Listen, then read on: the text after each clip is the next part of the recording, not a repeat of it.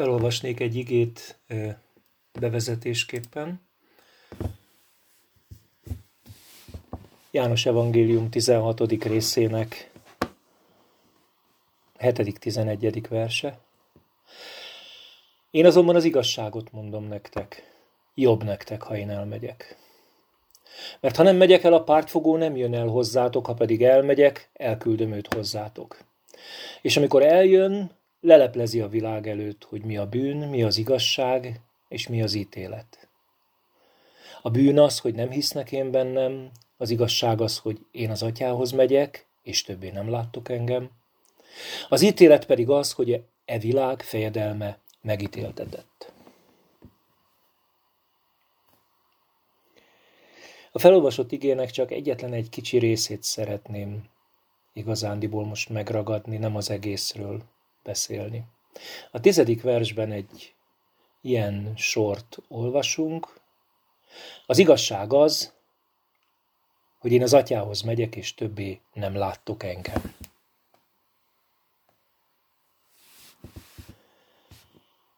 Micsoda igazságról beszél itt Jézus?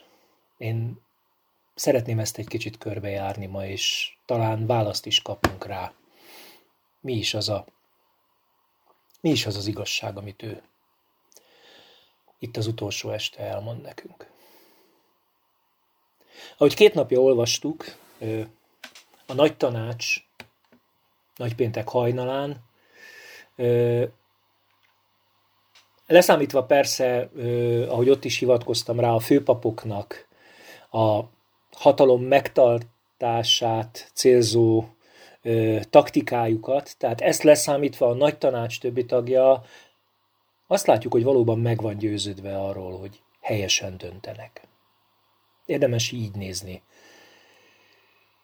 annak a hajnalnak a történetét. Ugye azt olvastuk a Márk Evangélium 14. részéből, amikor Jézus maga már megnyilatkozott, hogy hallottátok az Isten káromlást, mondja a főpap.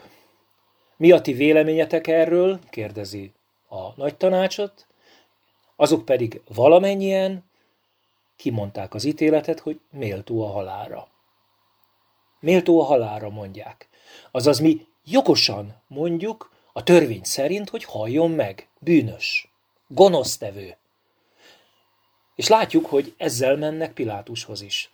Persze neki már nehéz pontosan ezt az érvet ilyen módon beadni, hogy Isten káromlás, ezért az érvük legfőképpen az, hogy azt mondják ugye János Evangélium 18. részében, ha ez nem volna gonosztevő, nem adtuk volna át neked.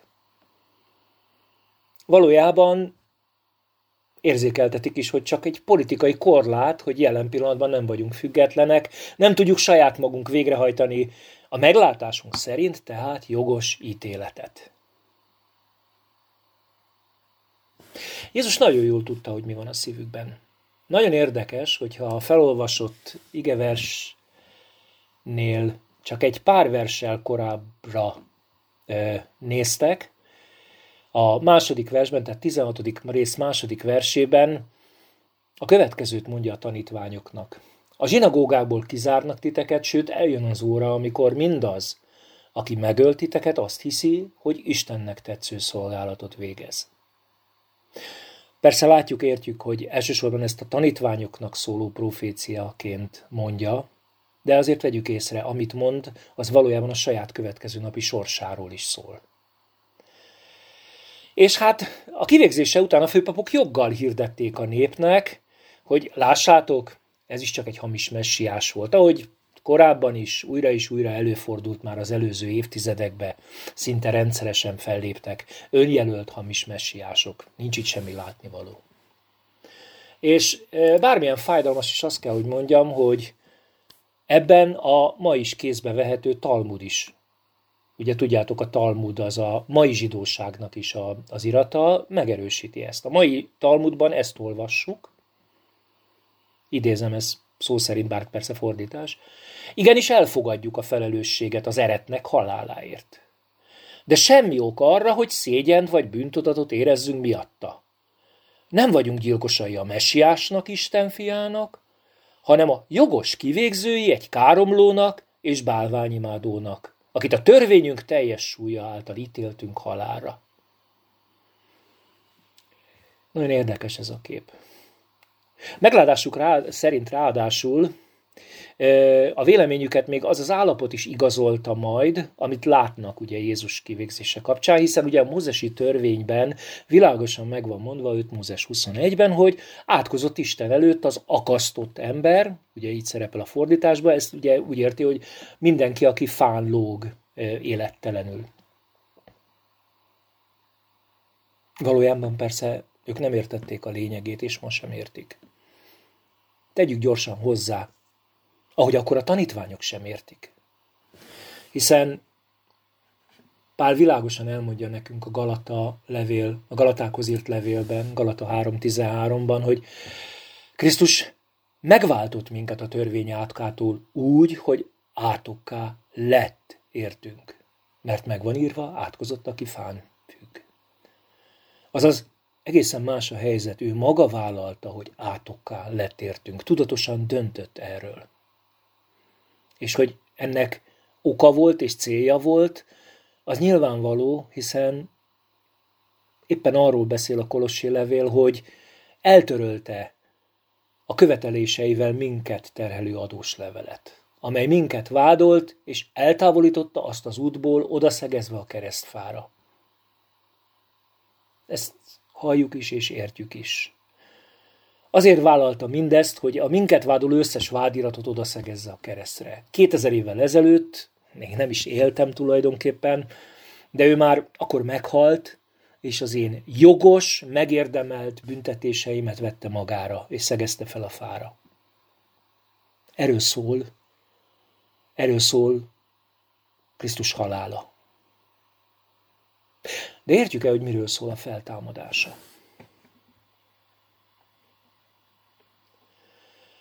Nem egészen három, két hónap, ötven nap telik el a feltámadás után, amikor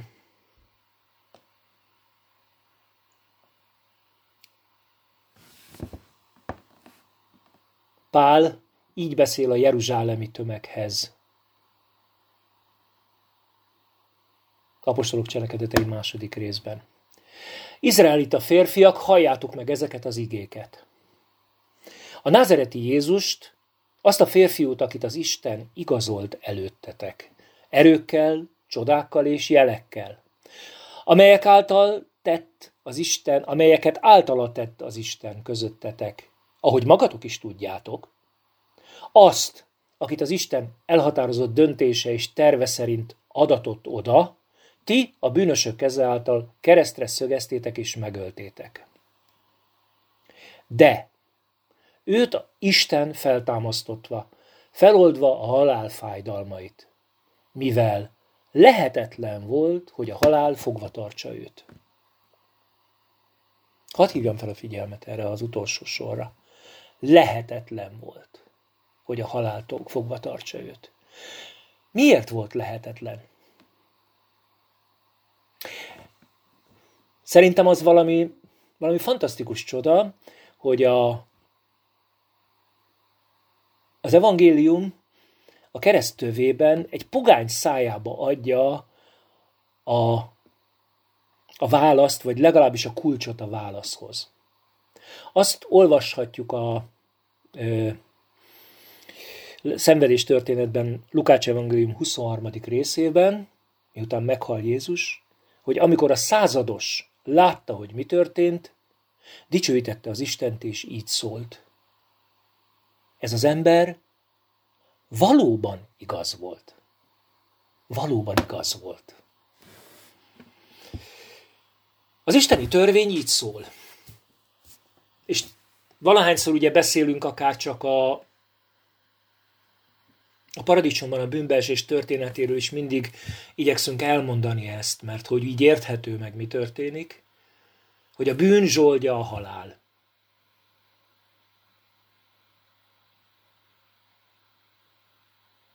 Megverhették és kivégezhették, és megölhették az embernek a fiát.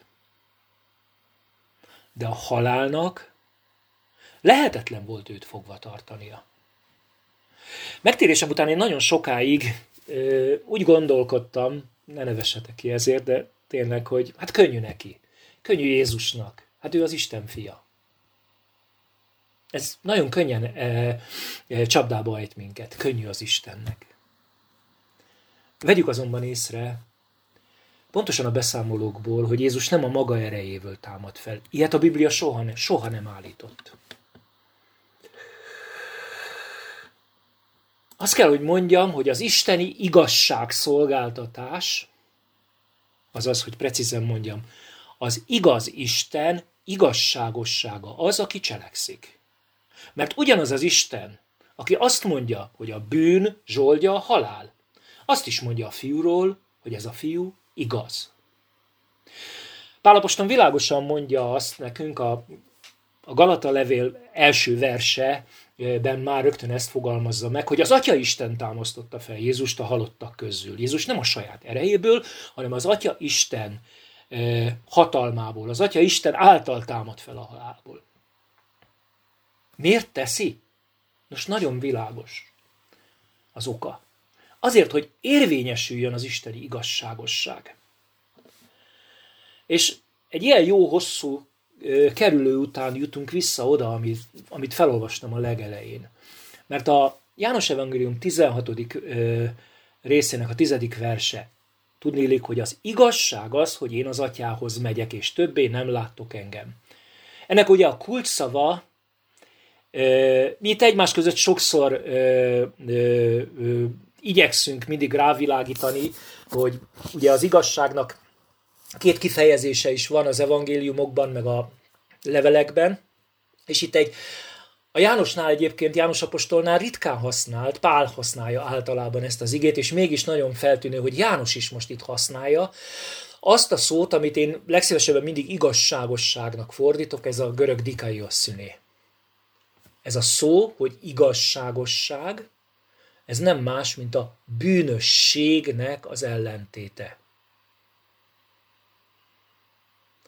Hogy világosan lássuk ezt az egészet, azt kell magunk elé magunk előtt látni, hogy a mennyben egy kozmikus méretű per zajlik. Már nagyon-nagyon régóta.